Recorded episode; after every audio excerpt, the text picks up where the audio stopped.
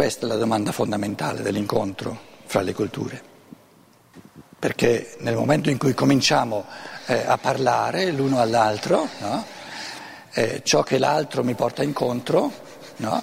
la sua possibilità di incidere su di me, la sua possibilità di essere accolto nel mio cuore, la sua possibilità che architettiamo insieme vie di, di, nel paesino in cui siamo. No? Una delle cose importanti è di portare via eh, questi, questi, stranieri, chiamiamoli così, che non sono stranieri, nessun uomo è straniero sulla terra, portarli via dall'anonimato delle stazioni ferroviarie, dall'anonimato delle grandi città, portarli sempre di più nei piccoli paesi, nei piccoli centri dove c'è l'incontro personale, dove l'impersonale diventa personale, è importantissimo. Però se non c'è nessuno che li invita, se non c'è nessuno che gli dà la possibilità di lasciare questi paurosi conglomerati delle grandi città, per entrare là dove si può veramente venire integrati nella società. Eh, aumenterà sempre di più la paura reciproca perché l'incontro tra persona e persona, tra uomo e uomo non avviene e queste creare le possibilità di uscire dall'anonimato, dall'impersonale delle città, per entrare nell'incontro, vivere l'incontro personale eh, eh, tra persona e persona, creare queste possibilità sta a tutti noi, sta a ognuno, ognuno lo può fare. Nessuno può dire io non ci posso fare nulla, non è vero, non è vero. E anche se, se, uno di noi creasse la possibilità a una sola persona, a un extracomunitario per esempio, di, di un incontro personale a una sola persona, quante persone vivrebbero un incontro personale perché ognuno l'ha creato una persona? Parliamo di 70 milioni, parliamo di 70 milioni. Lasciamo via i bambini, supponiamo che siano anche soltanto 50 milioni, anche soltanto 30 milioni, non importa avrebbero già tutti, questi cosiddetti stranieri, questi cosiddetti eh, che appartengono a un'altra cultura, avrebbero già tutti l'opportunità, la possibilità di un incontro, di un dialogo, di un colloquio personale, da mente a mente, da cuore a cuore. La chiave però non sono i poteri costituiti, ma è l'individuo, la libertà dell'individuo. Articoliamo adesso quello che eh, viene espresso in termini di, eh, di realtà eh, tra cultura occidentale e, e, e, islamismo. A questo punto eh, cerchiamo di articolare ciò che in effetti poi viene lasciato all'incontro reale, perché nell'incontro reale l'altro mi porta incontro ciò che lui è e io gli porto incontro ciò che io sono. Faccio soltanto alcuni esempi esempi che se questo uomo occidentale che va incontro all'altro già li ha pensati, ha maggiore capacità di capire l'altro, se invece non ci ha mai pensato, prima di incontrare l'altro, sarà più difficile capire l'altro. Qual è uno dei presupposti fondamentali per capire la diversità dell'uomo musulmano? Una delle cose fondamentali, cari amici, è di aver riflettuto sul fatto fondamentale che nella cultura occidentale, eh, parlo di nuovo per sommi capi, le sfumature ce le dovete mettere voi, altrimenti dovrei su ogni, su ogni eh, punto della mia conferenza parlare per mezz'ora, non sarebbe possibile. Quindi è chiaro, dovete eh, perdonare al, al relatore di, di, mettere lì le cose un po' in, in bianco e in nero e la, la, il dibattito serve poi a precisare alcune cose, a integrare, eccetera.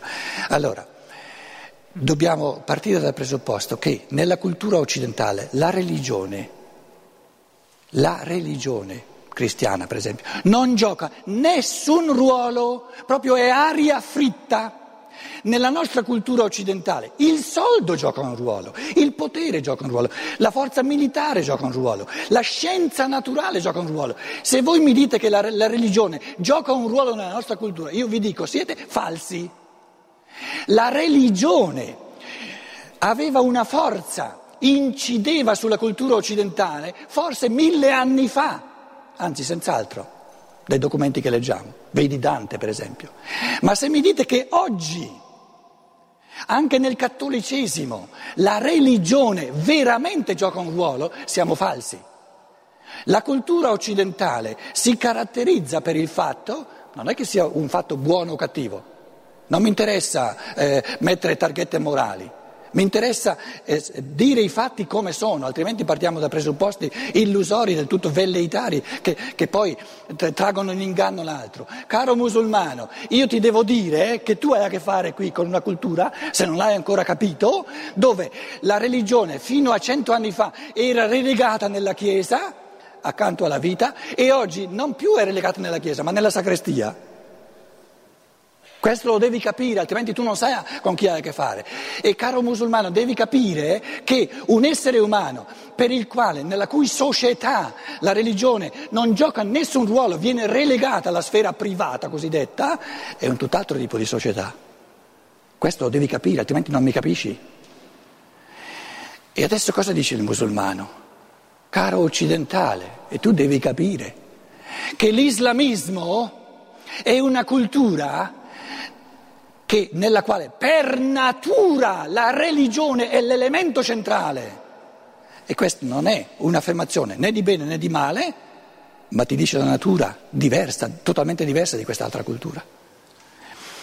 Se voi mi chiedete cosa è meglio, una cultura dove la religione non gioca nessun ruolo, al che io vi chiederei quale religione, o una cultura dove la religione gioca un ruolo fondamentale io vi dico, non mi interessa cosa sia meglio. Perché nel momento in cui entriamo nel merito di una, dis, di, una, di una, discussione su che cosa sia meglio, cominciamo a romperci il muso a vicenda. Allora l'incontro umano diventa di arricchimento reciproco soltanto se io eh, mi lascio dire dall'altro qual è l'arricchimento possibile dell'umano in una cultura dove la religione ha qualcosa da dire nella vita economica, nella vita sociale, nella vita politica.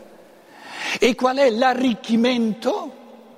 La domanda potrebbe sembrare paradossale, quali sono i vantaggi di una cultura dove la religione viene lasciata alla libertà privata dell'individuo e non ha nulla a che fare con ciò che stabiliamo come regole di comportamento generale valide per tutti. A questo punto uno si chiede, ma è possibile che due cose opposte abbiano tutte e due dei vantaggi? Certo, basta che io prenda i vantaggi di qua e i vantaggi di là. Ci possono essere degli svantaggi in una cultura dove la religione è determinante? Certo che ci sono. Ma perché devo mettere l'accento sugli svantaggi? Se mi interessano i vantaggi. Mi prendo i vantaggi, lascio da parte gli svantaggi. Ci sono degli svantaggi in una cultura laicistica dove la religione nella vita, nella vita ufficiale eh, non ha nulla a, a spartire? Certo che ci sono degli svantaggi, ma tu musulmano prenditi i vantaggi. Non per il fatto che ci sono degli svantaggi significa che non ci sono dei vantaggi. E quando mettiamo insieme i vantaggi dell'una parte e dell'altra parte, cosa salta fuori? Salta fuori la tensione sempre in, in moto, che ci rende quindi molto più vivaci, di ritrovare sempre il giusto equilibrio tra il tutto e il nulla. Il tutto è il terrorismo della religione, il nulla è il vuoto della religione, il vuoto religioso. Tra il vuoto religioso dove l'essere umano è troppo povero, e il terrorismo della religione, dove l'essere umano viene, viene fagocitato, c'è che, e può sorgere nel dialogo l'uno dall'altro proprio la ricerca della sana tensione del rapporto tra il sacro e il profano, tra il privato e il pubblico, tra il laico e il religioso.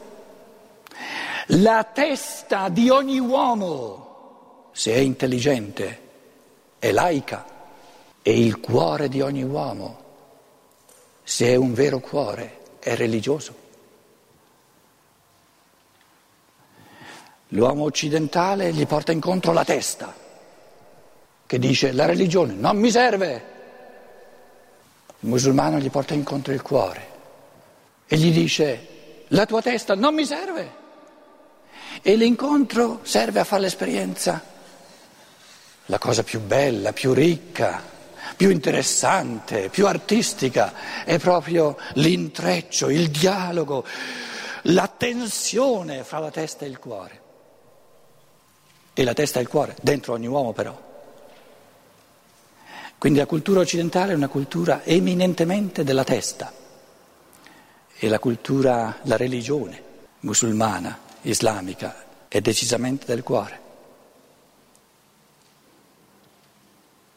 Il cuore senza testa diventa terrorista, la testa senza cuore diventa imperialista.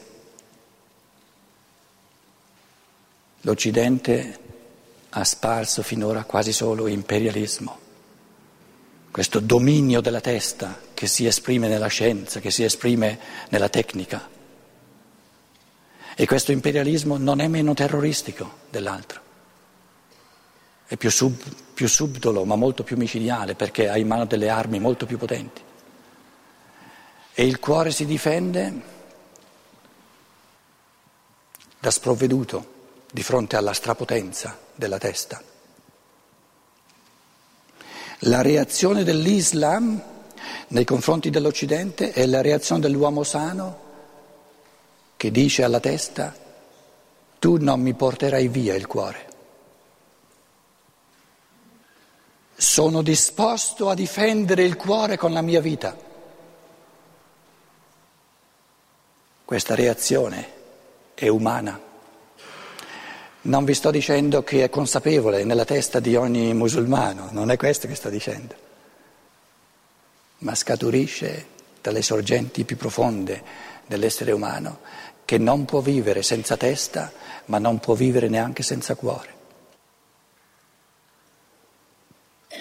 L'Occidente è la prepotenza nell'umanità della testa, con la sua scienza, materialistica con la sua tecnica. E l'Islam rappresenta l'impotenza potentissima del cuore. L'impotenza di fronte alla tecnica, ma è potentissima quando parla al cuore dell'uomo. Perché l'Occidente deve dirsi noi siamo una società, una cultura che ha perso il cuore, la dimensione del cuore. E ci sono sempre più persone che avvertono questo vuoto, questa unilateralità. Se noi avessimo la capacità di cogliere nel subconscio, o meglio nel sovraconscio, di questi individui che scagliano questi aerei nelle torri gemelle, se fossimo capaci di cogliere il messaggio più profondo che ci dice una umanità senza cuore andrà nell'abisso allora creiamo i presupposti per questo dialogo. Perché il musulmano che siede lì accanto a me mentre beviamo una tazza di, di caffè, nel suo sovraconscio è questo che mi vuol dire. E quando mi dice sta attento che nella mia cultura la religione, il rapporto con Allah, con Dio, è la cosa più importante che ci sia. Mi sta parlando un linguaggio del cuore. Non è razionale, è super razionale, perché la razionalità del cuore per tanti aspetti supera quella della mente, perché è più profonda. Però un cuore senza la mente è di un uomo bambino. Nel bambino c'è solo il cuore perché la mente ancora deve formarsi. Però non possiamo dire che eh, la nostra cultura occidentale, avendo, avendo aggiunto la dimensione della testa, si trova avvantaggiata. Se vogliamo, si trova un po' più avanti nel tempo. È come, è come paragonare un bambino di 8 anni con un adolescente di 15 anni. 8 anni c'è la dimensione del cuore, 15 anni comincia a manifestarsi la dimensione della testa, però la prima espressione della testa, la scienza moderna, la, la cultura occidentale è una cultura di pubertari, nel senso oggettivo della parola, nel senso che eh, c'è una unilateralità della testa, una reazione al cuore. Quando la testa comincia a presentarsi, reagisce contro il cuore. Quindi la, la legge dell'evoluzione è una prima unilateralità, il cuore senza la testa, una seconda unilateralità che non è per nulla migliore perché è altrettanto unilaterale, la testa che disdegna, che nega il cuore ed è la nostra cultura in tutto e per tutto. E queste due unilateralità creano i presupposti per un futuro comune che è quello del, di, una, di, una, sintesi, un, di un equilibrio da rifare ogni giorno e ognuno in chiave individuale, ognuno con sfumature tutte sue proprie, proprie fra la testa e il cuore. Si potrebbe quasi dire che il cattolicesimo moderno è diventato è, è una, una, una, religione così spremuta del suo del suo succo di, di, calore del cuore, di forza del cuore, che è diventata una, una, specie, di, specie di, di elemento di testa, una bella teoria a servizio della cultura del materialismo occidentale. Si potrebbe argomentare dicendo che nel cattolicesimo moderno di religioso è rimasto nulla, proprio nulla, solo l'illusione, la pia illusione che ci sia ancora, ancora la religione. Perché? Perché la testa eh, non può vivere, perlomeno la testa ha bisogno almeno dell'illusione che, che, che prenda sul serio il cuore. Ma la testa, qual è il modo di, della testa di, di creare l'illusione che la testa prende sul serio il cuore? Che fa del cuore una bella teoria. Quindi il religioso in Occidente non è sparito in tutto e per tutto è diventata una bella teoria della, della testa. Questa bella teoria è piena di ideali, naturalmente, però poi questi ideali sono diventati così esili, così, così fatiscenti, che si trovano sempre le scuse per... Eh, per dire sì sarebbe bello, però non si può, eh, abbiamo provato e, e questo bisogna, eh, è come, il, come il, il, Presidente degli Stati Uniti che dice, che dice, sì sarebbe bello se ci fosse l'amore universale, però eh, io ho pregato a lungo per e, e, e il Cristo, il, il, Padre Eterno mi ha detto no, no, adesso nell'Iraq tu devi, devi gettare giù le bombe altrimenti non si può fare altro la guerra nel nome della religione.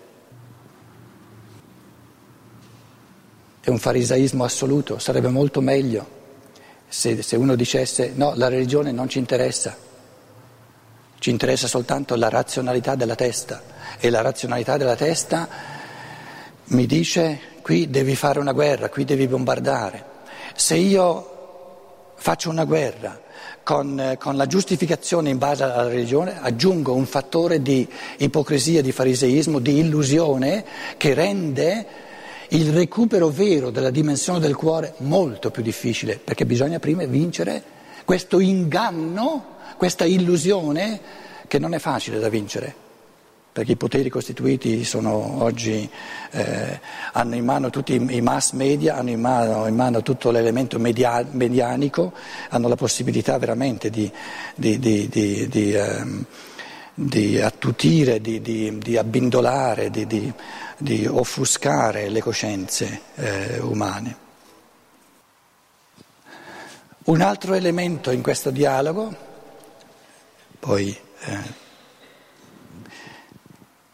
cerco soltanto di articolare alcune, alcuni elementi fondamentali. È il rapporto tra, tenete presente che siamo nel contesto di un occidentale e di un musulmano che si stanno parlando da uomo a uomo, da donna a donna. Adesso affrontano, e il presupposto è che lo affrontino con con franchezza, con apertura, con libertà, con sincerità. Quindi la sincerità no? da tutte e due le parti la presupponiamo, ma non è, non è una cosa facile. Essere sinceri vuol dire avere fiducia nell'altro, non avere più paura dell'altro, ma supponiamo che si è creato, che c'è questo, questo atteggiamento di sincerità e di apertura e adesso si chiedono qual è il ruolo del fatalismo e della libertà. Ma tu, musulmano, guarda la cultura occidentale, è una cultura fondata sulla libertà dell'individuo. E il, il tuo Corano che in chiave religiosa è così fondamentale nella tua cultura, e la tua cultura stessa parla di sottomissione assoluta alla volontà di Allah, che l'uomo buono, l'uomo eh, veramente umano, è quello che si sottomette in tutto e per tutto alla volontà di Allah, alla volontà di Dio.